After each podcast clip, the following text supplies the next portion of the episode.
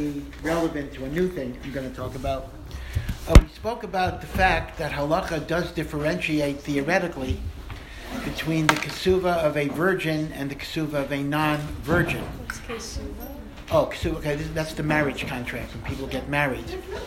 And again, I, I, so I, I have to refer you to last week. You can get a recording of it because we went through uh, almost line by line of the marriage contract.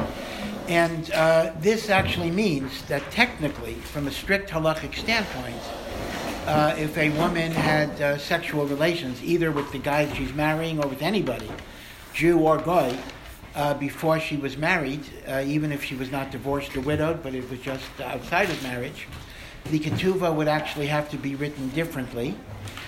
But uh, the problem is, of course, that this can sometimes create embarrassment because uh, most people don't understand the ketubah, they don't notice it, but some people do notice it. And uh, a woman and her, and, the chasna and the kala might understandably not want something to be publicized because the ketubah is read in the marriage itself. So I had mentioned to you that there are two solutions that different rabbis employ in order to spare embarrassment. Uh, one position is that the ketubah is actually written the way it's uh, a regular ketubah is written, meaning to say, in order to spare embarrassment, we simply write it the way it is, and as long as the groom has agreed to the higher amount of money, then who cares? It's nobody else's business as long as the groom has agreed, which means to say the ketubah is simply written the same way it would be written for a virgin. That's position number one. Position number two is you're not allowed to lie in the ketubah. The ketubah has to be written truthfully, but when it's read by the rabbi, the rabbi either mumbles so no one understands, or the rabbi reads it. He'd have to know it by heart a little bit. He reads it like a regular ketubah. In other words, the difference between the two positions is that position number one actually changes the written text. Position number two maintains the written text, but allows it to be read differently than it's written. Uh, the problem with position number two is that if you have an artistic ketubah and you like to hang it on your wall, then it may happen that somebody later will read the ketubah and it may be embarrassing at that point. Yeah. If people know the method of the second option, won't they realize what's happening? Not, not really, because not everybody sees the ketubah. Meaning, is- if I read the ketubah and I read it as if it was the ketubah of a virgin, uh, you know, the audience doesn't doesn't see the text of the ketubah. They, they, they just hear what I what I read. Now you're saying if I mumble it, it looks. Yeah. Th- that might be so. That might be so. But, but the truth of the matter is, some people do read fast. Meaning, mumbling or reading fast is not always an indicator of an irregularity. It can sometimes be the way somebody talks. And as I say, if he's a little more skillful, he can read slowly and he could read it as if he's reading something else. You'd have to know it a little by heart, a little bit. See what I'm saying? In other words, you would read it the same and people wouldn't see. Okay. So now let me mention an analogous area. All of you know, I'm sure you've gone to, Sheva Brachos, right? Very exciting. Sheva Brachot. That uh, under the chuppah, there are seven blessings that are recited that bless the bride and the groom. That's under the chuppah. And then at the end of the wedding meal, there are also going to be Sheva Brachos, right? So that you'll always have. But then for a whole week, a whole week after the wedding, uh, there will be special meals with a minyan. You have to have a minyan. And at the end of benching of the Birkat Hamazon, there's going to be Sheva Brachos. So Sheva Brachos goes on for a week. Now, one little thing about Sheva Brachos people don't realize. Everybody thinks a chasna and a kala have to have a special Sheva Brachos celebration every single day of the seven days. Now, if you if you enjoy it, if it's a pleasure for you, then go ahead and have it. You know why not? I mean, you're certainly allowed to have it. But for some people, it can be quite exhausting. You know, you just got married, and you got to schlep here, and you got to schlep here, and you got to get dressed up, and you got to, you know, you, you know, a newly married couple might like to have pizza at home without having to go to a big party every night. So it's important to know that although it is the virtual universal custom in the Orthodox community that we make Sheva Brachos every single night, and sometimes even more than once a day, even for lunch or something like that, that is the custom, and that your friends are going to want to do that for you, for sure. You need to know that halachically, you do not have an obligation to have a Sheva Brachas every day. If someone calls and says, Tuesday, two, days after your wedding, Tuesday night, we're going to make this great, fantastic party, you have the right to say, uh, my husband and I decided we would like to just stay home tonight. Now, I'll warn, I'll warn you, your friends will think you're crazy, including your rabbi, Rebbetzin friends. Uh, but halachically, you do have that right. It is an absolute misconception that you're obligated to have a Sheva Brachos every night. And in fact, uh, in Eretz Israel and in Europe, the custom was not to. Now, that may have been because of poverty. Uh, you know, I, I, admit that. But the idea that every night there had to be a big Sheva Brachos was simply not the case. However, if you want it, if you like it, if you enjoy it, go ahead. I mean, uh, you can have it uh, five times a day if you want. If, and if somebody's willing to put you up and, and do it five times a day for you, uh, the only requirement is that there be at least a minyan. There have to be 10 uh, men. And there also be a requirement that for each meal there has to be somebody that wasn't at the other meals, meaning there has to be a new face, so to speak, every time. So that would mean you can't just invite the people who were at your wedding to your Sheva Brachos because they would not qualify as new people. So you need one new person at every Sheva Brachos celebration, except for Shabbos, because Shabbos is considered to be the new face. So a Sheva Brachos on Shabbos, no matter how many times you do it, you can do it three times on Shabbos, each meal if you want. Uh, Shabbos does not need what is called panim, that's the phrase, panim chadashot. Panim chadashot means a new face, and that is a requirement for all Sheva Brachos, except for the Sheva Brachos that you make on, on Shabbos. And I'm sure, I'm, I'm sure, I can ask you, everybody here has probably been to a Sheva, really haven't been? Okay, so it's, it's very nice. You know, sometimes they have instrumental uh, music, sometimes they don't, but you know, people dance, people sing. Uh, it's very, very enjoyable. There are divrei Torah, but as I say, for a chassan and a kala, it may be exhausting. It may, you know, you know, the first one is great and the second one is great. By the time it's the fifth one, you know, you are a little tired, and you do have the right to skip a skip a day. Yeah. Is there any halachic requirement? Like, do you have to have at least one? Uh, yes, there is a requirement, and the one is at the wedding and at the wedding meal. So you have two. So actually, you'll always have two. You'll always have two. Uh, anything else is really optional. There's no requirement. Now, again, if you think about this, this is a very logical rule because the whole idea of Sheva Brachos is simcha, to give the bride and the groom joy in their marriage. So it has to be something that they enjoy, right? If they don't enjoy, so uh, what's the point? You're going to enjoy this if, if it kills you. You know, that, you know, we don't uh, impose joy on people in that particular way. But as I said, I do want to warn you that your friends will think you're crazy. So you, you have to decide whether you want to take that risk. Yeah. If you don't do a day, it's not like you add on another day. No, no, no, no. It, en- it ends when it ends. Right. It's one week. You know, you don't get seven days, and I want to, you know, I want to scatter it throughout the six months. It's a week, and uh, if you miss a day, then you'll have one less. Yeah. Um, someone once said something that like for the year after the marriage or something that like on Yom Kippur, some of the time you can do the Sheva Brachas for a Every married couple. have a minyan. Or yeah, some, or any time. Is that thing? Uh, no, no. We, we, it is true. It is true that the first year uh, of your marriage is a very important year. Uh, it's a year of togetherness. It's a year of building a relationship.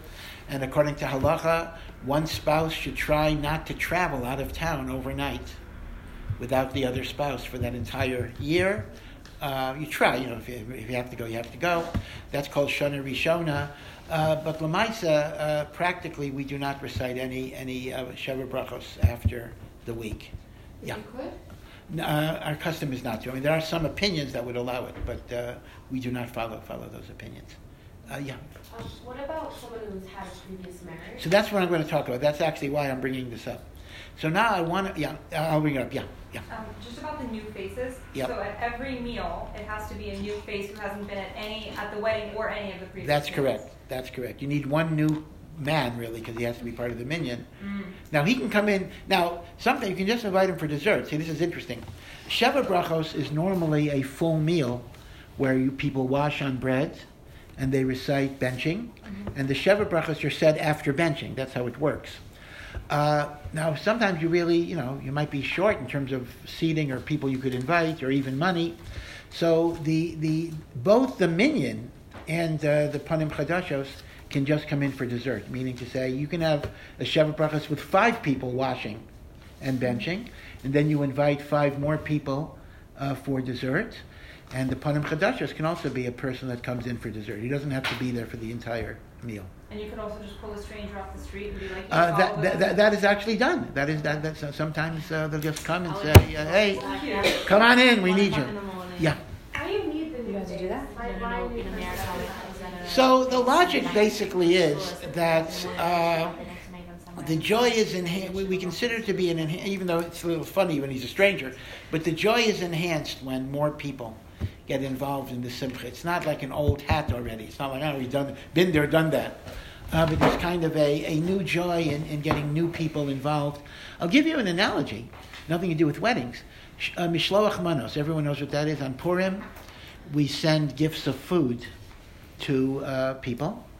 So the halacha actually is that it's best to do it by making a shaliach, meaning if I want to give you shalach manos, instead of my giving you shalach manos, I would ask you to give to, to you. Now, why do you do that? Because you want to get more people involved, because the more people that are involved, the greater the friendship and the camaraderie. So instead of A giving it to B, A asks C to give it to B, and that way you'll have three people involved. And that is kind of, that is considered to be something that creates a greater camaraderie and a greater sense of friendship. Uh, so this is a similar idea that Panim Chadashos is, is to increase the joy by involving uh, other other people. I know as they say, other people you don't know. I, I, like.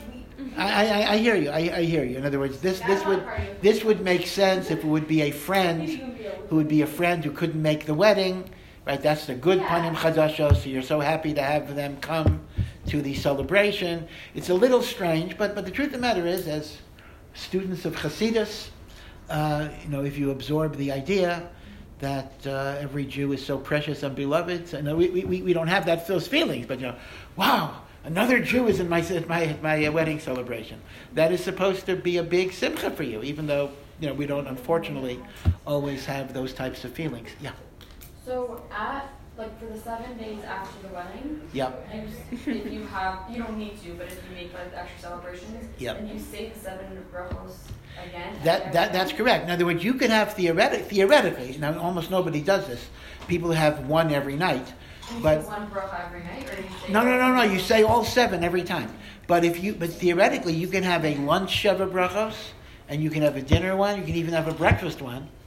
And every single time, if you have a minyan with a new face, and a minyan and a new face, you recite all the seven brachos after benching. There's benching, and then all the So you seven can brachos. technically do like ten sheva brachos, because like three You, one you, you, you, yeah, you can you can do uh, 25 sheva brachos, depending how you count it. Do you want to it. explain what? sh- Yeah, yeah.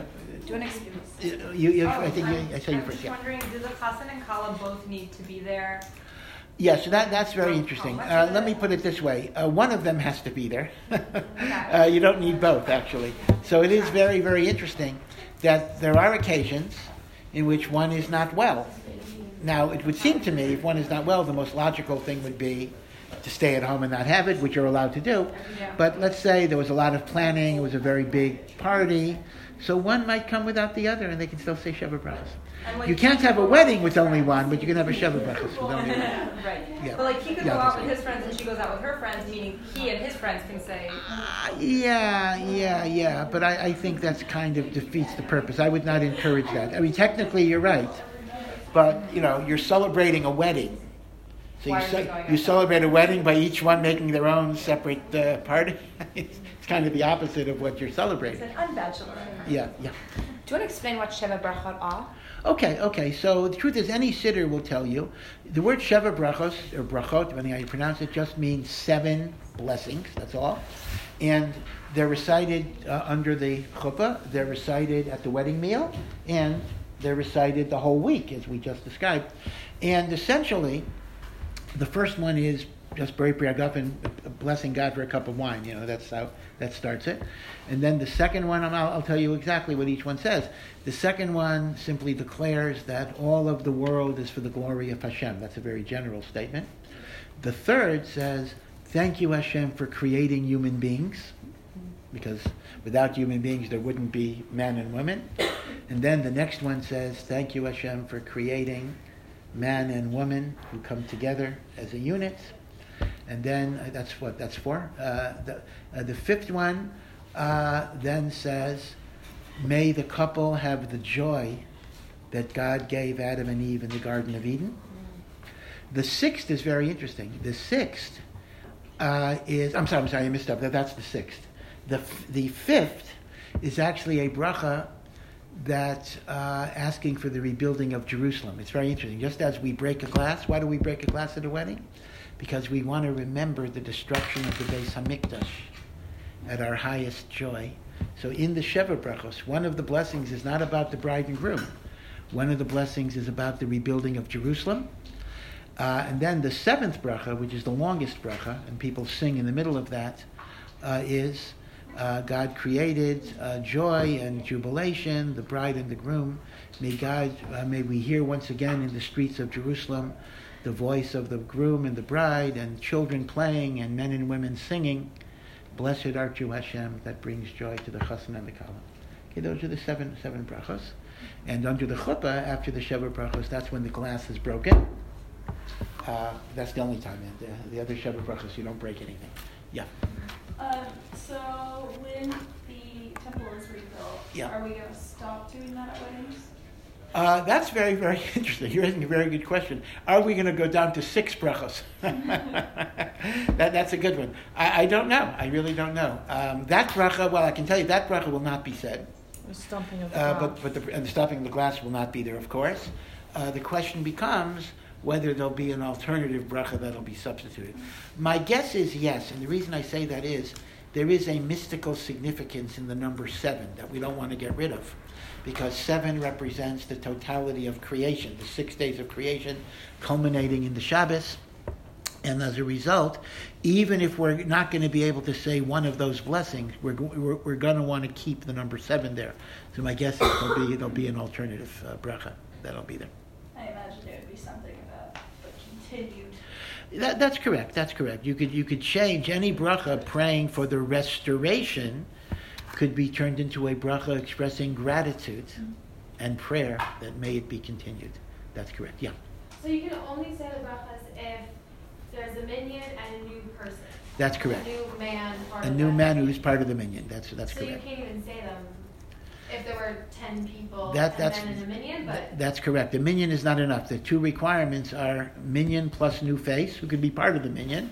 Except on Shabbos, you still need a minyan, but you don't need the new face. But Shabbos is a Shabbos queen. Right. Uh, um, well, that's interesting. Uh, well, you know, it is a little funny because Shabbos is uh, is bisexual, in the sense that Shabbos is like the wife of God, but we are like the wife of Shabbos. So Shabbos is both a queen and a king at the same at the same time.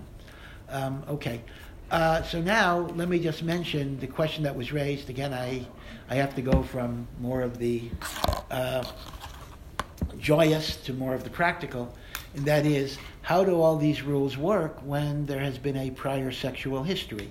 Either the woman or the man, in this case, married before, divorced, widowed, or had sexual relations, or had sexual relations with each other.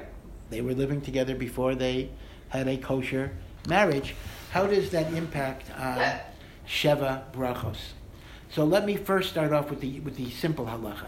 The simple halacha is no matter what the configuration, we always recite Sheva Brachos under the chuppah and at the wedding meal. That, that never changes. So no matter what the situation, you are guaranteed Sheva Brachos under the chuppah and Sheva Brachos at the end of the wedding meal, right? That's not the, not, not the problem. Now, vis-a-vis the week, we have the following halacha. If both parties, both parties, man and woman, were married before, this is if both parties were married before, we do not, and that either they were divorced or widowed, we do not have Sheva Brachos beyond that point. Only the That chuppah. also includes just sexual relations. No, no, I'll, I'll get to that. I'm, I'm- I'm very specific right now. I'll get to sexual relations. If both of them were married before, both were married before, then we only have Sheva Brachos at the, uh, at the chuppah and at the wedding meal. If one was married before and the other was not, and it makes no difference, man or woman, then you have full Sheva Brachos for an entire week. So this is not like the Ketubah. The Ketubah amount depended totally on the woman's situation. Sheva Brachos is different. Sheva Brachos is only if both were married. Now, the question then becomes, what if uh, they were sexually active, either with either with each other or with other people, but they were not married? Does that affect uh, Sheva Brachos? Now, again, this is only a question if both, because if only one, then it's not going to be worse than being married, right? Let's say both were sexually active. So here, uh, the halacha is it's a big. uh, Well, this is a machlokas. This is actually a, a well-known machlokas between two of the great. Oh, I'm sorry. A machlokas just means an argument. Machlokas is a word that uh, is ubiquitous in halachic discussion. In fact, I always tell people if you're taking a halacha test and you don't know the answer to the question, put down put down machlokas and you will be right. You will be correct uh, because there are many many disputed areas in halacha, and this is a dispute uh, if both parties were sexually active. Uh, but we actually paskin, we, we rule that as long as it wasn't a marriage, as long as it was not a marriage, you have a week of Sheva Brachas. Okay, so the only time there would be a disqualification of not doing Sheva Brachas is only if both, both, not one, both parties were married. Now, by married, I mean halachically married. Since if one uh, was married to a non Jew, that's not a valid marriage, that is not treated like a marriage. And therefore, if both parties had been with non Jewish spouses, they would have Sheva Brachas, right? They would have Sheva Brachas because in the for the whole week, because in the eyes of Jewish law, they were not married. Okay, so that's kind of just to know generally uh, how this works. And the key point to remember is, unlike the ketubah, which is focused on the woman's status, this is a bilateral thing. Uh, and that therefore means if they were living together before they decided to get married, they would still have, we paskin, a full Sheva brachot, because if they were not married, they were simply sexual partners, they are permitted to have uh, seven days of Sheva brachot. Yeah. What is the reason that someone's like marriage or sexual history makes a difference to the Sheva Brachos? So the concept is this. The concept is, again, it may be a strange idea, is that if somebody already had certain, in fact, this is one of the arguments against premarital relations. You become jaded. It's less exciting. The anticipation of a new relationship is less moving to you because there are aspects of it you've already experienced. So there, there is a logic, so to speak, that if it's not the pivotal new experience, the joy is a little less. So the machlokas is, some say, how's that related to the Sheva Brachos? No, no, because the Sheva Brachos is an expression of the joy in the heart of the bride and the groom. Of, course, of course there is, of course there is, but it's not uh, at the highest. In fact, this is one of the standard arguments people give, both within Jew, the Jewish world and even in the secular world, against uh, living uh, with people before marriage, because they say it, it takes away some of the uh, whatever, some of the passion, some of the excitement in getting married. And in fact, if you study Taharat HaMishpacha, the laws of family purity, you might come across the idea that separating for a uh, 12 days a month uh, actually is like uh, kindles a certain excitement in the uh, in the reunion, uh, and therefore it actually keeps a romance in a stronger, more intense way. Now again, th- these ideas do not reflect everybody's experience. I'm not suggesting everybody feels this way, everybody experiences uh, things this way. That's very true that people experience things differently. Just like you said before, hey, that guy I never spoke to who lives across the street, I'm not so happy he's at my Sheva breakfast, so it doesn't you know, mm-hmm. make me so excited. But in, in some cases, and in many cases, it does kind of add to the simcha. And the halacha is based on those assumptions. Yeah. So for someone like in my parents' situation, and I know a lot of like couples that become more observant, Yes. they had four children before they got a ketubah, Yep. a ketubah wedding. Yep. So at that wedding, are they considered to have been married before? Because like they were halachically, like they they were allowed to be together. Yes. So this is a very, very excellent question. Uh, and it's a question that, that is a very common question, actually, because uh, many people uh, got married either civilly or non halachically conservative or reform marriage. Uh, they have children, and the children are not illegitimate, God forbid, because, but, but nevertheless, the marriage is not halachically valid. And then they decide uh, later uh, to become either more religious, or even if they don't become more religious, they want a halachic marriage with a ketubah. And the question becomes, oh, do we have uh, Sheva brachas for them? Now, under the chuppah and at the wedding meal, for sure you do. That's not the question. But what about the rest of the week? So, based on what I said, the logic would be that they should have Sheva brachos because their living together was not a marriage. It wasn't considered a marriage. That would, that would be the logic of what I said. Nevertheless, the custom under those circumstances is not to uh, make a Sheva brachas for the whole week because it's kind of what might be called a halachic common law marriage, meaning to say, since they live together not as single people, they live together with the intention of marriage. So even if it wasn't a halachic marriage, it has some effect with respect that we don't do Sheva brachas for the week. So that's why the common situation of long married couples who get a halachic marriage is different than uh, a, a man and a woman just living together, knowing that they're not knowing that they're not married.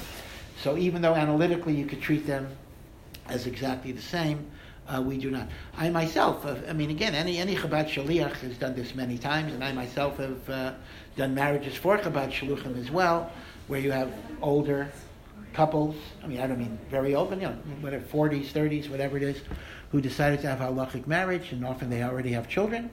Uh, and uh, universally, we do not do a sheva brachot beyond the chuppah and the wedding, the wedding meal. Yeah. If it's a convert wedding, they got married before, um, and then they both decided to convert, do they do Sheva brachas? Yes, so that's a, that, that's a good question. Uh, it would appear that they would, uh, because basically uh, that was not that was different than the Jewish couple that's living together as a, a married couple. This is uh, is not considered a marriage at all in the eyes of halacha. Okay, now let me. Uh, yeah.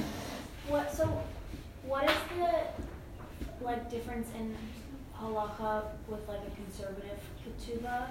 And also, like, what, what's important about having, like, I don't know what my parents, what kind of, I'm gonna ask them, like, I don't even know who officiated their wedding, but, like, I grew up conservative, so I don't Yeah. know. They have, like, a tube on the wall, but Yeah. I don't know. So, what it says.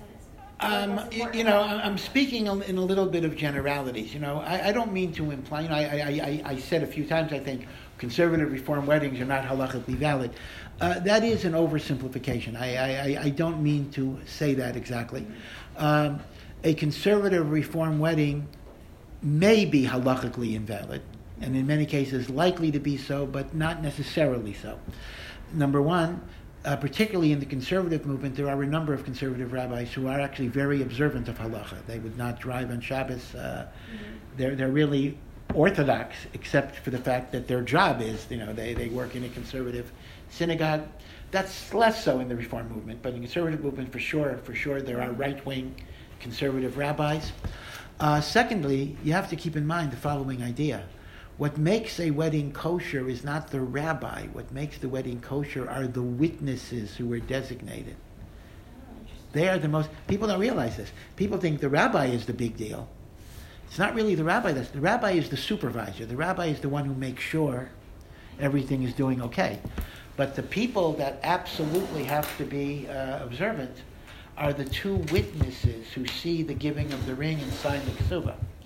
Now, it's very possible that even at a conservative or reform wedding, the witnesses might be kosher if you have Shomer Shabbos friends.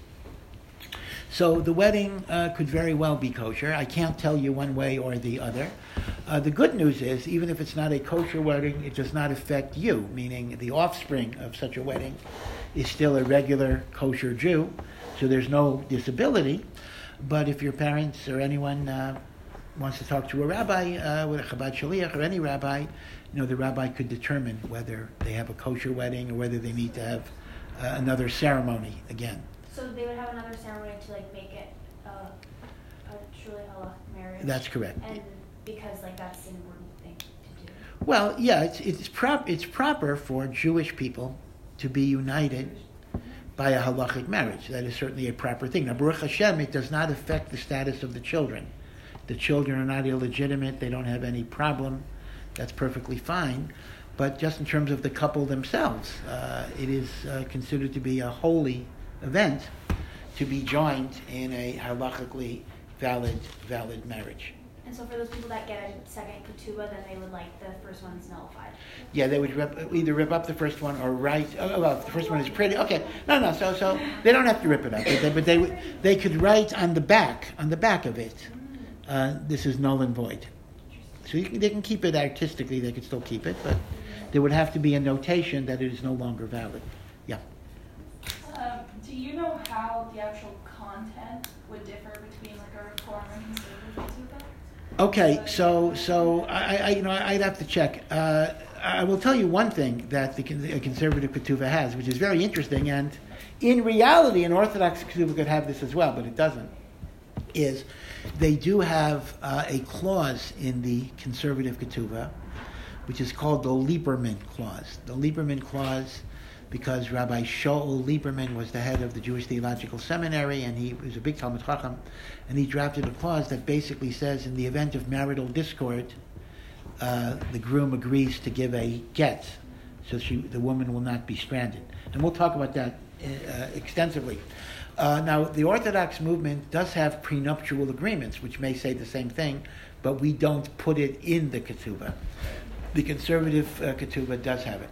Now, my guess is, I'd have to look at the Reform ketubah. My guess is the Reform ketubah probably gets rid of all of the monetary things and turn it into a document about love and romance and commitment, which is not a ketubah at all. It's just a general romantic statement about love and marriage. That's my guess, but I'll, I'll- try to check for you exactly uh, what is the text of a, a reform ketubah. There probably is not a uniform text, by the way. Probably you could use whatever text you want. Well, they probably do it also for like. Well, they do it for non-Jews. They do it for gays. They do it for yeah. I mean, uh, the whole the, yeah. Ketubas now come in many many flavors because of the different types of relationships that, that people have. Uh, yeah.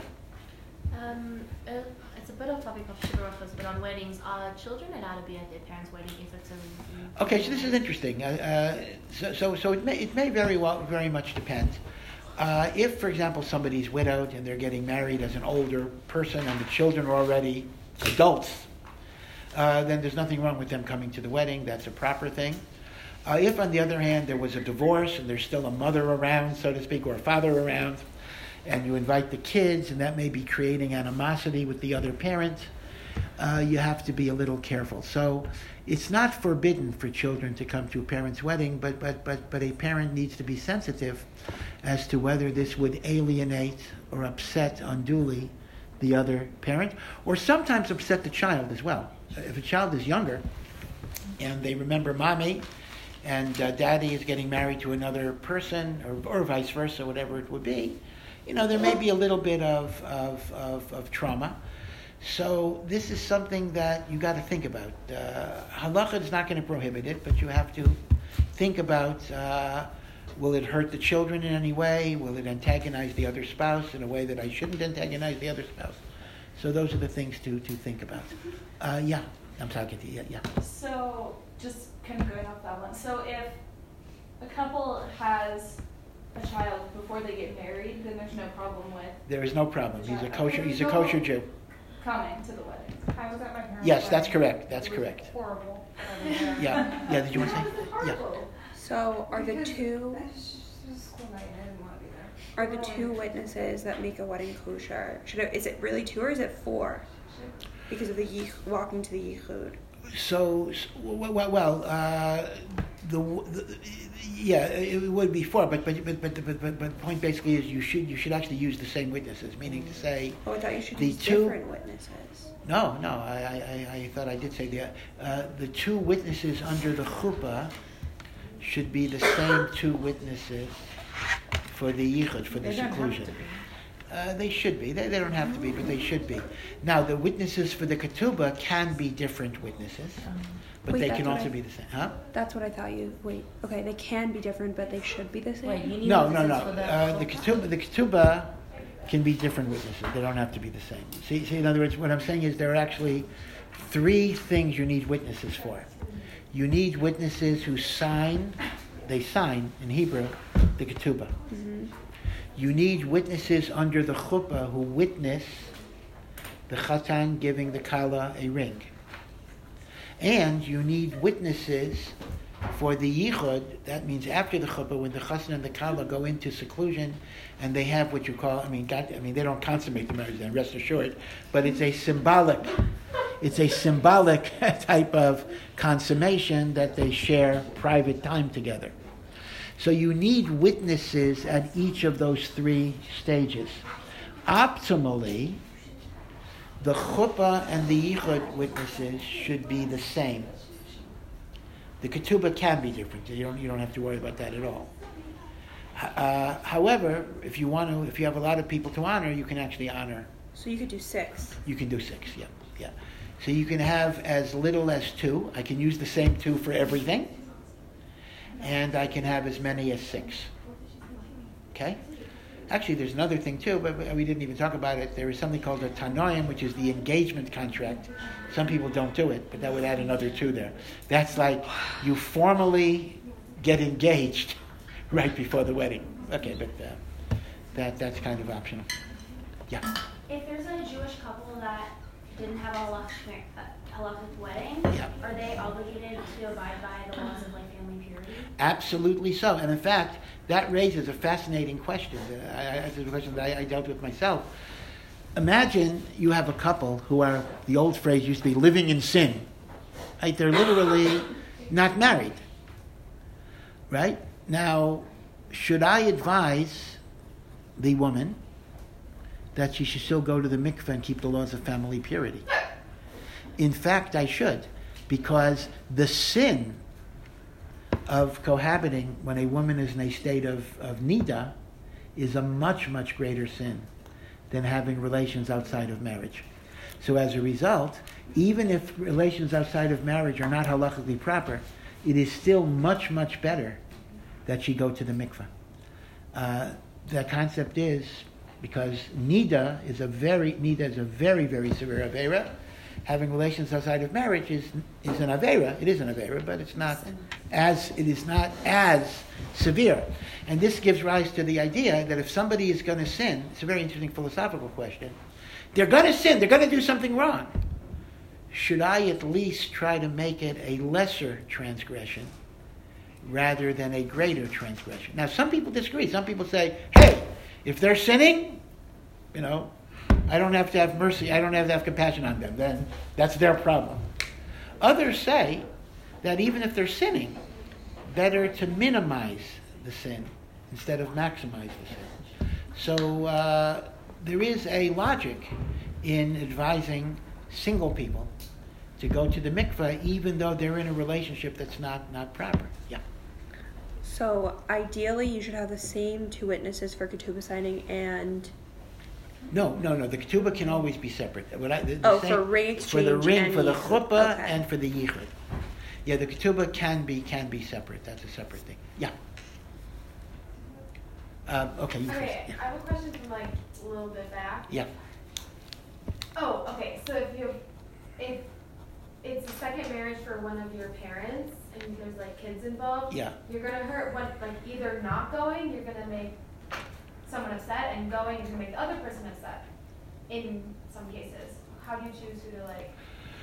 Well, when you say how do you choose, it depends who the you is. I mean, who, who, is- who is the other talking about? I mean, meaning to say, let's assume that I'm the one that's getting married a second time. So I have to make a decision. Do I want my children to be present? But what if you want them, but the ex-wife doesn't want them, Oh, so so who who, who, who resolves? Well, what can I tell you? I mean, it, okay, it it, it actually depends on who has custody that day. I mean, listen, let's imagine. I mean, it's a very practical question. Uh, most most divorces have joint custody, which right, which means to say half of the time, most half of the time the kids are with one parent and half the time with the other parent. So, frankly, it all depends on what day you're getting married. Meaning, if you're getting married on your day, then legally you have the right to take your kids where you want to take them. Uh, if they're getting married on her day, you know, the other person's day, then she doesn't have to give, give you the kids.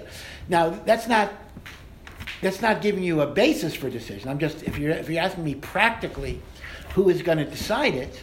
It's whoever has custody on the day of the wedding.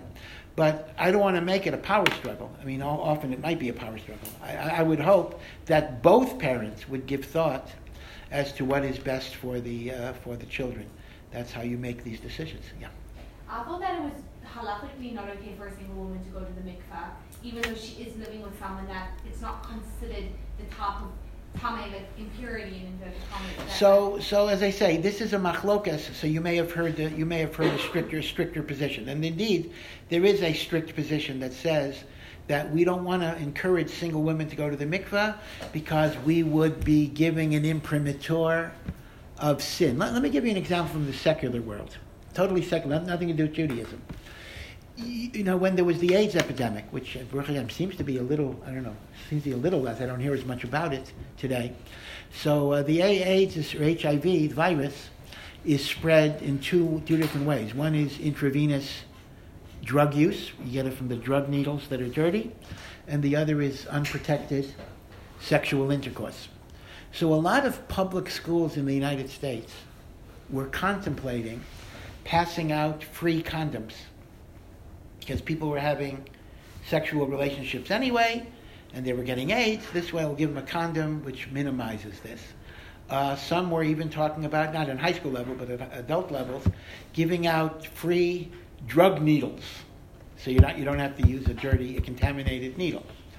Now, on one hand, this would reduce the spread of AIDS, but you're reducing the spread of AIDS by encouraging destructive behaviors, whether it's, It's drug use. encouraging if it's already happening. Well, it's happening, but the question is, are you kind of officially making it kosher? So you have a parallel. I'm just drawing a parallel. You have a parallel here. Single women are not single women or men. I don't mean women or men are not supposed to have relations outside of marriage. That's the Jew, that's the Jewish rule. So for me to say, "Oh, you're a single woman having sex, uh, go ahead and go to the mikveh," uh, you know, that that would be kind of on one level legitimating something that Judaism says is not proper. On the other hand, it is also achieving a very positive goal because it is preventing a greater avera, greater sin, from taking place. It's very parallel a little bit to the condom and to the uh, intravenous drug needle issue, in which you're kind of maybe encouraging an improper behavior, but in order to prevent a greater danger from from happening. So, if you heard that, yes, there, there is such a halachic position, but there's also another halachic position. Now, the way some rabbis finesse it is they will not allow publicly, they will not uh, publicly post a sign that says single women can go to the mikveh. They will not allow it, but they will do it uh, under the table, so to speak. They will allow it on a private, individual, one-to-one basis, but they will not endorse it as a public policy. But I thought that it wasn't considered. It's not like if they're living together, they're not, they're not under the like kusuba like being married. Yeah. It's not considered to be a like not keeping to the laws of family. purity. No, that's not, that, that, that, that much is not true. That, that, that is not a true, is that is not a true statement. Uh, even a single woman, if she goes to the mikveh uh, after the requisite seven days, no longer has the, stig- the, the problem of nida. So clearly, uh, she can fulfill the laws of family purity even as a single woman. without being married. That, that is correct. That's the only problem is we don't want to encourage it because it may encourage premarital uh, relations. Yeah, So in this situation, both of them shouldn't be sleeping together. that's correct. But she doesn't actually like the whole tahara issue Yeah. is on him, right? He can't sleep with her while she's in a state of nida, but Um, she, Okay. like, th- th- is she going to the mikveh really for his sake? Is that No, no, that, that, that's well, well, that's not really true because the, the prohibition Mm-hmm. of marital intercourse in a state of nida Yeah. is a prohibition both on the man and on the woman. Okay. that was It's like question. Shabbos. Okay. The, the punishment, the sin is both, is on both equally. Okay. So do you have to go to the mikveh every time you have sex? Or is it just, When you say you, do you mean, uh, do you mean a man or just anyone? I mean, well, no, no, no, no, no. The halacha is not. A, a, uh, uh, like just. Wo- women or men do not have to go to the mikveh uh, after sexual intercourse. Uh, the requirement of nida is only for menstruation, when a woman has her monthly period. So then she has to count at least seven days. It winds up to be 12 days. And then she goes to, and for those 12 days, husband and wife are abstinent. And then she goes to the mikveh, and then they're reunited. Uh, the sexual relations they have uh, until the next period, there is no requirement of going to the mikveh for that. So you were saying with Uh, for men to go. To go. unmarried, like an unmarried couple, if they are having sex, Yeah. that the woman should still observe nida? Well, that's what I'm saying. I'm saying Okay. that uh, when she gets her period, there should be 12 days of abstinence. Now, as I say, there are two arguments there. One argument is we shouldn't be telling single women that or single men that because that encourages or that, that implies we're giving a hechsher, so to speak, a kosher supervision to something improper. The other argument is, well, no, you're stopping the commission of a much greater sin. So this is a, an interesting question that you can actually see the two, two uh, arguments uh, for it, and that's why different rabbanim and different poskim uh, go different ways, uh, different ways on this. Uh, but I know I myself had occasion at least once uh, to encourage a single couple to it's not just the woman, it's the, the man and the woman to observe Taharat HaMishpacha and to have the woman go to the go to the mikveh. Uh, yeah, ba- based on the first question I asked. yeah. Is a is a uh, woman who was in a non-halachic marriage required to cover her hair? Ah, that, that's that's fascinating. Uh, we didn't really talk about uh, covering hair. Just to give a little a little background, I'm not going to give a whole show on it now. I'll save it for another time. But as you as you know, there is a halacha. Although many even Orthodox people don't keep it, and, and that's unfortunate. Uh, but there is a halacha that married uh, women, married women, are supposed to have their hair covered at least when they're in public. Again, in the house, it, you don't have to be that strict, although some are even there, but publicly, the hair should be covered. It can be covered in different ways. Some prefer a wig, called a sheitel in Yiddish, and others prefer specifically not a wig. Now, the Rebbe himself held that the proper covering was a wig because a wig is the most complete covering. But in my neighborhood, if you read the wall posters around, you will see that some people condemn wigs because they say it looks it looks too much like hair, and it has to, has to be a uh, what's called a tichel, a kerchief, or a big hat, or whatever. So how you cover it, we'll, we'll leave it for another time. Uh, but this is the only law of tzniut, of modesty, that differentiates between married women and single women. Very interesting. Every other law of modesty, we never say married people this, single people this. The, the laws are the same. Skirt knees, all those different things. The only law of modesty that differentiates between married and single is head covering. Single women do not cover their hair, married women cover their hair. So the question that you're asking, just repeating your question, excellent question. What if people are married, but it's a non halachic marriage, or they're just living together? Is there any halacha of covering hair? Uh, the simple answer is there should not be, because it really depends very much on marrying. On the other hand, some people are, some people are strict. So once again, I hate to always have the same cop out answer, but it is machlokas. Because it's interesting because my mom, she's never covered her hair, but when she like lights candles or something, like she always puts something on her head. Yeah. Well, that's proper. You'll, you'll see that a lot, uh, that when women go to uh, shul, Yeah. even if they don't cover their hair, they'll often put some covering, and you know that that's an appropriate, similar, similar to a, a man wearing a kippah, and that's an appropriate uh, custom. but as I say, uh, the chiyuv, the obligation of covering hair, uh, does apply even outside of shul, but only in public places. Technically, it does not apply in the home. Yeah. So going off of that, like my mom's Jewish and my dad's not. So in that case, Yeah. should she still cover her hair because she's Uh, still married? Yeah, I, I understand. So I, I would say I would say not because uh, it's not. Uh, she's not with someone to whom a halachic marriage at this point would be possible. So I, I think uh, that's okay. Uh, in fact, even the taharat mishpacha thing wouldn't wouldn't apply in a case like that. When I had mentioned before that even people who are not married should keep taharat mishpacha, that would be two Jews. A, a Jew with a non-Jew does not have to worry about that. But I thought the obligation is on the woman and the man.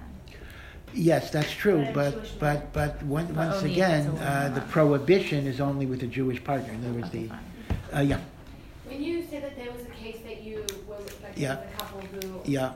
Convinced They eventually got married, yeah. Yeah, so I'm yeah. saying why not why if you're convincing someone to keep the laws of family purity, not go on the basis of like why don't you just get married? Oh, of course, no, no, no, of course. I, I don't, yeah, I don't, I don't mean to suggest that the first thing you tell them is, uh, hey, you know, go to the mikveh. Uh, obviously, if they're interested in becoming religious, so the first thing you tell them is you encourage them to get married.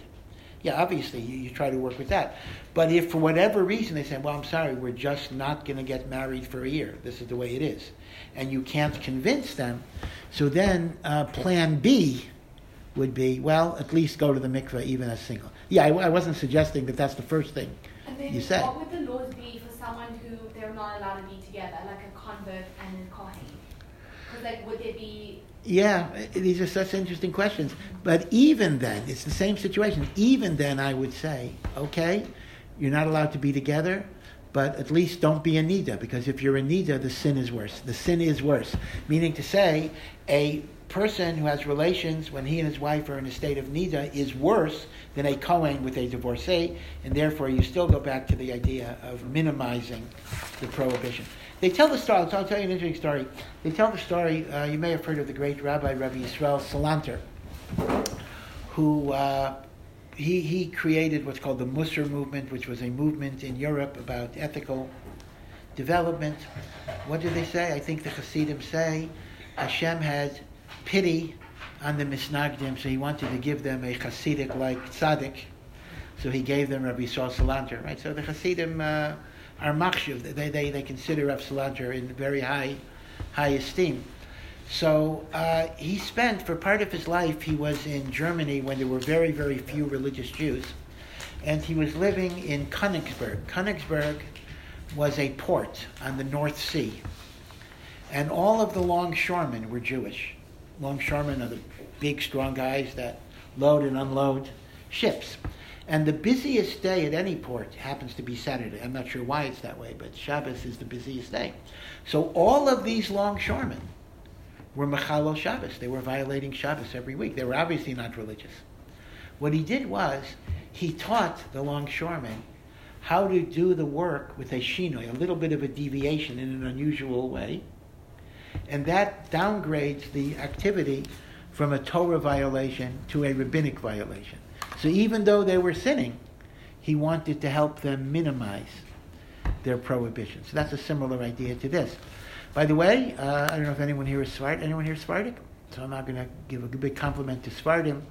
Uh, Jews are not big in the longshoreman business. We tend to be lawyers or accountants. We, we tend not to be longshoremen. But there were two ports in Europe that had Jewish longshoremen.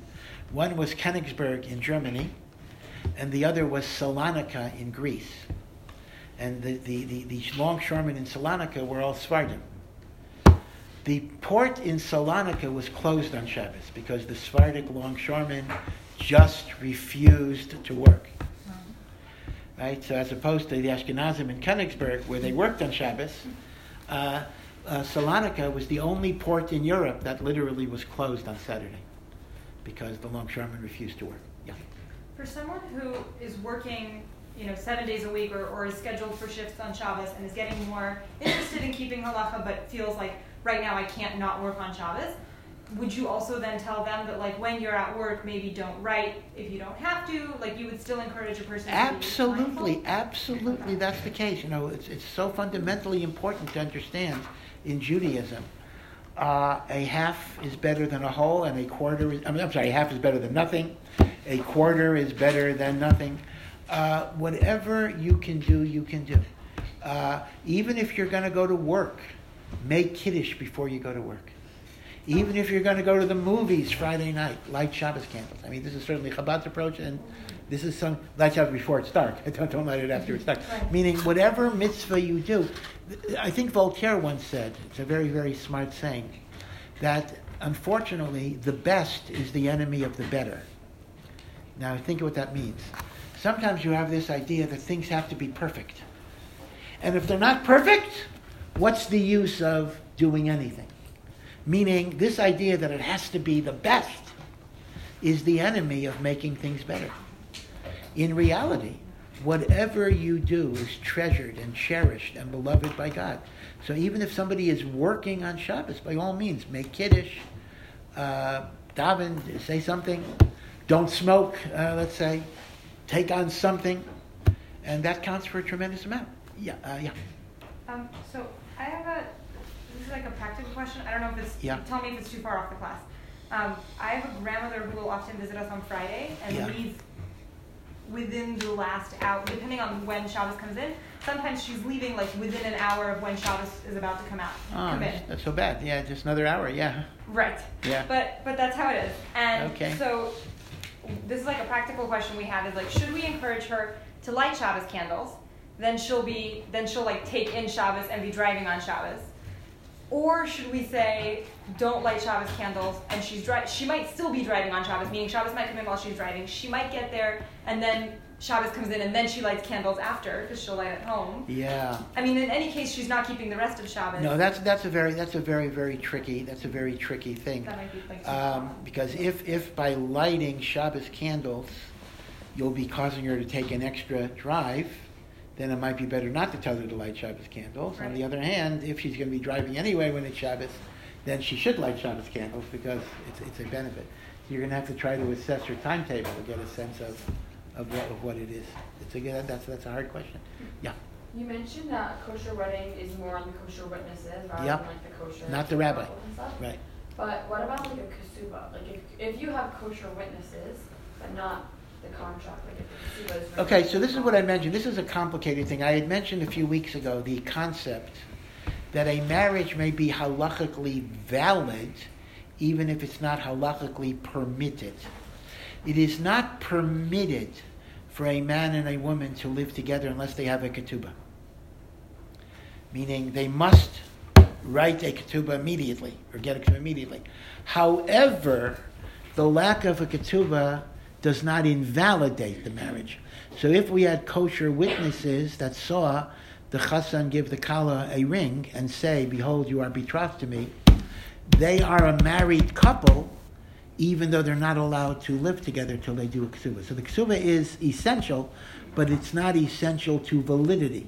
You get that difference here. It is essential to the permissibility of a relationship, but it is not essential to the validity of a, a relationship. Okay. Alrighty, so uh, again, these are all very, very good questions, and uh, you know, hopefully uh, you can see that uh, life is a little complicated, and there's not always going to be a single answer. Uh, and uh, the philosophy here is, on one hand, we want to minimize the violations of Hashem's Torah. On the other hand, we don't want to encourage people to do things that are not, not proper. Yeah.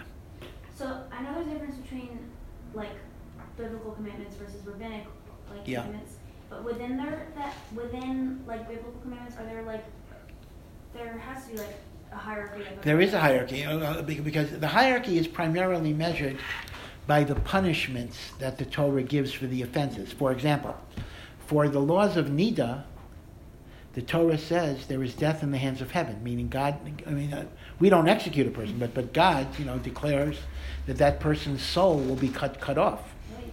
For the other prohibitions, like living with, living together without living together without marriage, that is not the penalty, right? So as a result, that's why I've, I've been saying that even within the level of Torah laws, we measure something by the severity of the prohibition. That- Is that- that codified in like the severity? uh, well, it's codified in the Torah itself. Uh, yeah, yeah, it is in But the like, is there like a place where it's like, this is the worst? Yes, yes, yes, yes, yeah, yes, it is, it is. Uh, but as I say, the punishments are in the Torah itself. Right, right. Okay.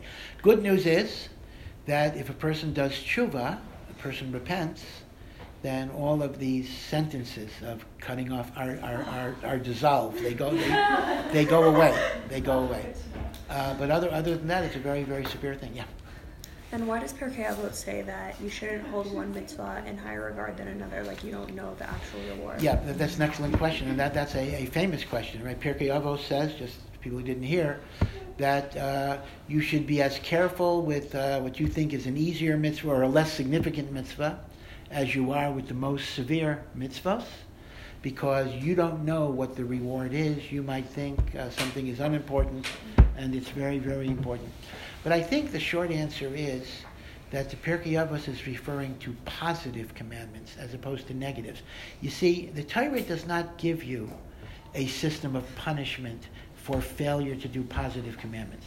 In other words, if I don't say Shema, uh, you know, I don't know what the I don't know what God is going to hold me accountable for. So Pirkei Avos says you just don't know, so you can't make a judgment what you think is more important. But when it comes to the negatives, thou shalt not, there the Torah does give me a hierarchy. And if it gives me a hierarchy, so I kind of know, you know, which is the more severe, which is the less severe. So we would differentiate. Pirkei Avot is referring to the mitzvot aseh, the positive commandments, as opposed to the negative negative commandments. Um, that, that would be one answer, but I think that would that would that would be it. We certainly have to make the judgments all the time. I'll, I'll give you another example. You have to make these judgments.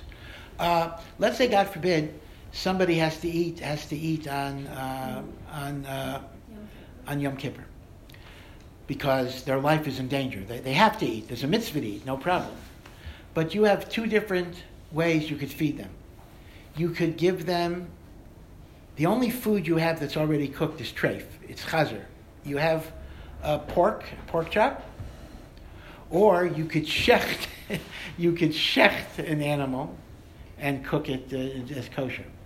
So there, you're certainly allowed to violate the Torah, but, but you have to figure out which is the lesser prohibition. Right? So you have to make judgments, which is a lesser sin. Uh, when somebody could be uh, accommodated with a lesser avera, you have to do the lesser rather than the greater, right? So you do have those judgments all the time. What's the Uh, answer to that? The, the answer to that shortly is we actually say better to violate Yom Kippur by shechting than to give the person treif, because treif affects the neshama uh, in a very negative way. We talked about this in some class. Did Yeah. you, talk- you, oh, you talk about that? Okay. Gore, like slaughtering on Shabbos to Or save Shabbos a or life Yom Kippur, because like one bite of unkosher. That- is that's better. right. I mean, it's worse than. It's like, worse. Well, the reason is because is- with non-kosher, every bite is a sin. Every bite is a sin. With shechting, it's one action. I just did one sin. With non-kosher, I do a hundred sins. So you see, we, we're making these judgments all the time. Well, what are the prep, what is the prep of the meat also? Huh? Like the actual act of slaughtering Yes. might only be one act, but Yeah. the whole process of preparing the meat. Yeah, yeah, yeah. So, sorry, yeah. So I have, I have to qualify. So in my hypothetical, you would have to do that to the non-kosher meat as well. Meaning to say, you have a piece of non-kosher raw meat. So you're going, so you're going, so you're gonna have to do the cooking on either on both of them. So at that point, the only difference is eating the non-kosher versus slaughtering the, the kosher. Or isn't there another thing where it's like having a, a goy shecht the animal versus having a, a Jew shecht the animal? even if it's a You want- still kosher animal. Oh, that, that, that's a good that, that's a good question. The problem is, hmm, the problem is if a goy. Okay, I'm not sure what you're gaining there. A goy a goy shechting the animal, the animal is treif. Right, Right. Yeah. So it's like the same So- exact meat. so it's the You same- can tell them how to salt it, how to do it. Right, all. right, right, right, right, right. Remember, a goy, a goy who shechs an animal, the animal cannot be eaten. That's it's it's it's, it's treif. But it would, be, it would be the same issue as as treif. Right, right. That, that, that's correct. Okay. Alrighty. So now uh, let me just mention a, a miscellaneous uh, issue. Two miscellaneous issues. One, this is really out of the blue. I'm just mentioning it because I, I brought it up in another share, so I figured it's an interesting little tshuva to hear of. All of you know, now I'm getting ahead of the marriage, talking about after childbirth, right? We have two ceremonies for uh, babies. uh, for baby boys. Uh, one is the bris at eight days. We just read about it in uh, last week's Torah reading. And the other, if it's a firstborn child, there is a ceremony called Pidyon Haben. Pidyon Haben means the redeeming of the firstborn, because all of the firstborn Israelites were sanctified in Egypt when God spared them and killed the firstborn of the Egyptians, and therefore uh, they should have been the priests of Hashem, but that job was taken over by the Kohanim, so essentially we have to redeem our firstborn child by giving money, five silver dollars, the equivalent to the Kohen. And it's a very funny ritual. Uh, this is when the baby is 30 days old. Actually, it's 31st day. 30 days have passed, 30 full days, and the 31st day. The Nusach, the text of Pidyon Haben, actually has the, the, the Kohen, you get a Kohen, asking the father, What do you want more? Do you prefer to hold on to your son and give me the five silver dollars? Or would you rather keep the silver dollars? So the father is given a choice. What if he chooses the money? Yeah, you know, I, it's interesting. I've never seen that, but that would be that would be a nice. No, but I'm saying, like, if, Yeah. if you're giving a choice, there is something that happens once you make the choice, which is not. Well, I, I, I assume I assume dad can change his mind. Mom is probably going to get upset, you know. But uh, but but as I say, th- th- there is an answer in the siddur. The answer is supposed to be, I want to keep my son, and here is the money pidyon haben. Now pidyon haben is a little complicated. What's the Kohen gonna do with the baby? If That's what, Uh, yeah. that's a good that's a good If question. you have a choice, Yeah. Yeah, it's not, it's not, inten- yeah. But let me just point out that Pidyon Haben is complicated because in order to be a firstborn, there could not have been prior miscarriages or the like. Because if there were, because the way the Torah describes it, this is the child that opens up the mother's womb. So even if there were some prior births that were not live births, even, whether it was abortion, whether it was miscarriage, uh, the halacha generally is that there's no pidyon haben for the next one because it's not the one that opens up the womb. By the way, for the same reason, there is no pidyon haben on a cesarean delivery because a cesarean comes out of the side; it doesn't come out of the out of the womb. There were twins, some of them both died. Uh, so if, if there were twins, there could be there could be a pidyon haben. Um, it depends. It actually depends which one came out first. you know. What if one of them died? Yeah, so it depends which one came out first. So meaning, what if the one meaning, that- okay. if the one that came out first died, there's no pidyon haben. If the one that came out first is alive, there would be. So here is the question. Here's what Ravad. Yeah, I'm sorry. If a couple's first son it comes from a cesarean, Yeah, and then they have another son, does that son have yeah. a excellent question. haben? But there's no pidyon haben because because there are two requirements. You have to come out of the womb, and you have to be the firstborn. So, so as a result. Uh, if you come after, if, if a boy comes after a cesarean, even though he's the one that opened the womb, he's not the firstborn. And there are two conditions: bechor and and peter rechem. Yeah. Um, what about so sometimes miscarriages are not so obvious, especially like in the first. Okay, so so again, I I I, was, I, I oversimplified. Uh, the only type of miscarriage that will take away a pidyon haben from the next baby is when the fetus was sufficiently developed that there were recognizable arms and legs, appendages. So any miscarriage that was so early that you didn't have that type of recognizable fetal development doesn't count, and the next one could have a pidyon haben, right? So that's why a lot of the early miscarriages, which a woman might not even be fully aware, Yeah. would not would not count uh, for this. Okay. Yeah. Okay. Yeah. I had another question, like not exactly to Pidyon Eben, but could you talk about Shalom Zachor and where that? Yes, I'll, I'll get to that, but, but, but I want to talk about Pidyon haben because I want to bring an interesting question Rav Ovadia Yosef was asked. Many of you may have heard of Rav Ovadia Yosef. He was a great, great, great Sephardic rabbi who died around uh, maybe three, four years ago. His funeral was still the largest ever, ever, ever 800,000 people. You know, funerals of great rabbis have had inflation. I remember when there was 100,000, that people said, oh, amazing, 100,000. Then it was 200,000. This like broke the bank because I think the next one is only half a million, right? So this created kind of a Guinness Book of World Records uh, funeral uh, attendance. Great, great rabbi. And this was the shaila that he was asked. I'm not sure how it came to him, and I'm not sure about the timing. There was a woman who uh, grew up non-religious, and she was uh, sleeping with a guy, with a guy, and she got pregnant, and she had an abortion, first trimester abortion. Okay, tragic. It happens. She then becomes very, very religious, and she marries a very devout rabbinic student, and then she gets pregnant. And the rabbinic student keeps on talking about the fact, oh, wouldn't it be wonderful if we have a boy and the boy will not only have a pidyon haben, not only have a bris, but will have a pidyon haben. But she never told her husband that she had an abortion. And technically, therefore, if she has a, a male bechor, there's no pidyon haben here. Why not? Because because because she had because she had a baby, she had an abortion.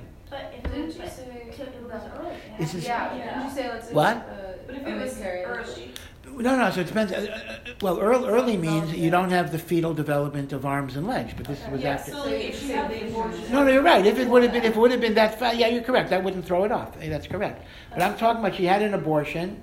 I mean, abortion is not going to be different than a stillbirth, meaning uh, the, the, the, the, the baby was developed. It had its arms and legs. It was at the end, towards the end of the first trimester. Gotcha. Right? So, so the problem is, if she doesn't tell her husband, and they have a pidyon haben, then all of the blessings that are going to be recited are going to be blessings in vain, which is a big avera to say take God's name in vain. But if she tells her husband, that's going to cause you know a lot of animosity, a lot of embarrassment, a lot of humiliation. So, what is the halacha in such a case? So, Rav Ovadia Yosef actually ruled, amazingly enough, that in order to spare shame and humiliation, she does not have to disclose this. And even though that means that the whole pidyon haben is essentially a fake ceremony, nobody knows that it's fake, but it's fake. Now, a fake pidyon haben is not a problem per se, except for the blessings. But the brachos are all blessings in vain.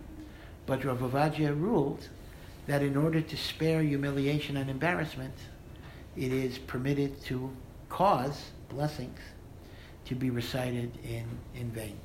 This was his decision.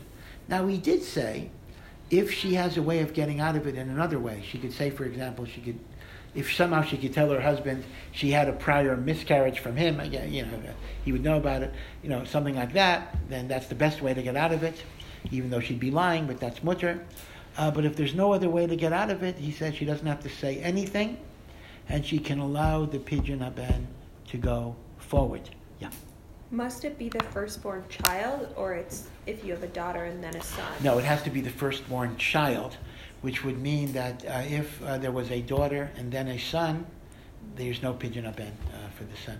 That's why pidyon haben is relatively uncommon. I think statistically, if you figure out all of the permutations, uh, cesareans, miscarriages, first child, uh, a girl, etc. So I think pidyon haben is only like one in every five births uh, gets a pidyon haben. That's kind of the statistic of it. Yeah. Um, the reason we do it is um, because the child would have been a Kohen, right? Yeah. What if the child is born and he would and he would be unfit to serve? Uh, yeah. So like I know we still have them, but why?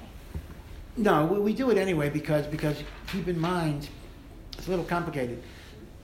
If the firstborn would have been the Kohen, he would not have all of the laws that apply to Kohen. The laws that apply to Bechor Kohen Oh, are not the laws that apply to Kohen Kohen. You see? Now, because of this, keep in mind that there is no pidyon haben if either the father or the mother is a Kohen or a Levi. This is actually a rare situation where the female status is actually important as well.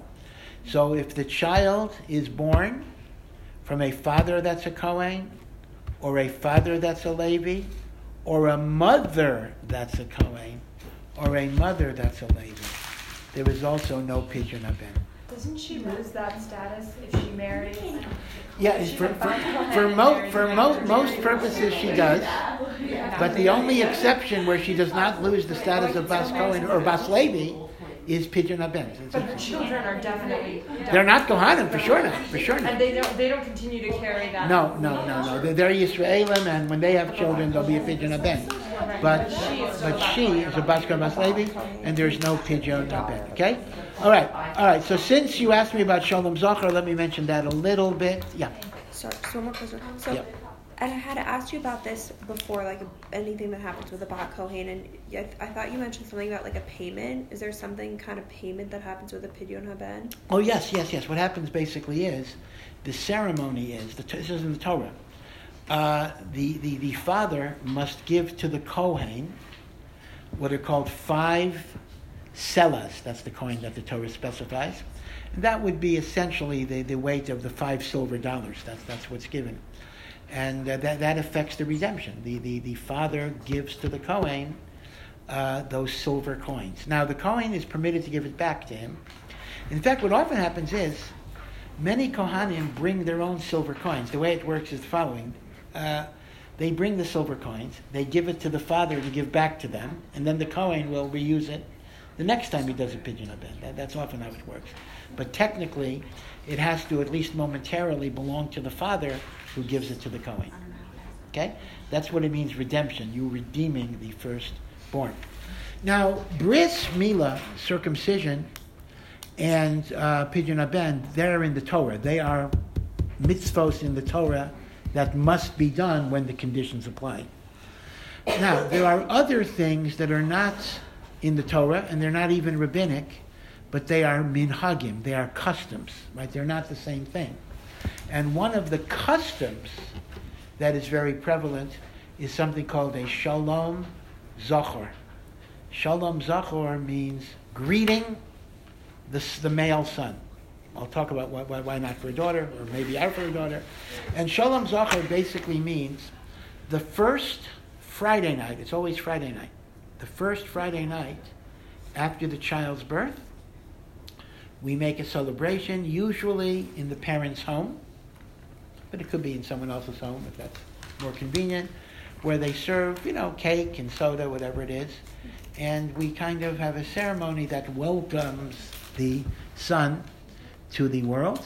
Now, technically, people don't realize this. Technically, if the son and the mother, or the, just the son, is in the hospital, the Shalom Zachar should be where the baby is. The Shalom Zachar should be in the hospital. That's not what people do. People will make it in the home.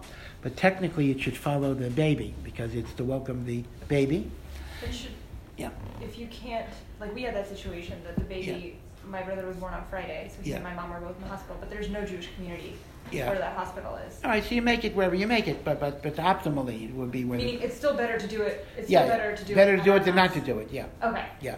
Now, let me just say, the origin of Shalom Zachar is a very interesting origin, and it's based on the famous Gemara that I'm sure you've heard. That's actually the Tanya, the very first uh, line of Tanya, is alluding to this teaching, although he does not quote it in its entirety.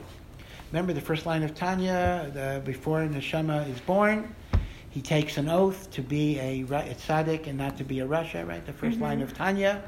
But before that line, it mentions that the baby in the womb is taught the whole Torah by an angel. And that's when the angel makes him swear. That, that statement he swears is the next line after this. And when the baby is born, our tradition is the angel smites him on the lip. That's why you have this indentation over your lip. And you forget everything that you learned. And the baby, however, remembers that, he's, that he lost something. That's why he cries. And the Shalom Zachar is to comfort him for the sadness of losing all the Torah that he had learned. Now, the obvious question you could ask yourself is what's the purpose of teaching him all of this Torah if it's taken away from him? he's born without knowing anything? The answer is the information is lost, but it entered his godly soul. And therefore, that whole, the, the receptivity of his neshama to holiness is because it was imprinted with the will of God, which is the Torah. And therefore, even if you forget the actual information, yeah, you forgot the information, but it's part of your essence. But he needs to be comforted, yeah. So if you had twins, Yes. and either Mhm. two boys or a boy and a girl, and you managed to birth to them naturally, Yeah. would a pidyon haben be So it would, it, it would, it would, be, it would, it would be, it would depend on the first one, meaning you'd literally have to know which came out first. Uh, if daughter came out first, there is no pidyon aben. And if son came out first, assuming it's not a cesarean, there would be a pidyon aben. That- That's correct. You literally have to be aware, be aware of this. Now, Sfardim have, they don't do it Friday night, Badafka. They have a welcoming ceremony for a daughter as well and that goes by a different name, Zeved Habas. Zeved is providing for a, a daughter. So Ashkenazim have Shalom Zachor, Sfardim have both Shalom Zachor and Zeved Habas. Ashkenazim don't do it, but they make a kiddush. They do make a kiddush. What's the difference? They connect the simcha of Shalom Zachor also to the bris milah. They connect it to bris. Um, I'll tell you a famous story. This is a famous story uh, about uh, a man who had a daughter who uh, was getting up in age. He was already 25 and wasn't married. That's in Bnei Brak. That's like old old maid. And uh, a person went. A person went to uh, the Steipler, Chaim Kanevsky's father, a great great gadol, and said, "Oy vey, you know, my daughter's not getting married. What do I do?" So the Steipler said, "Did you make a kiddush when your daughter was born?"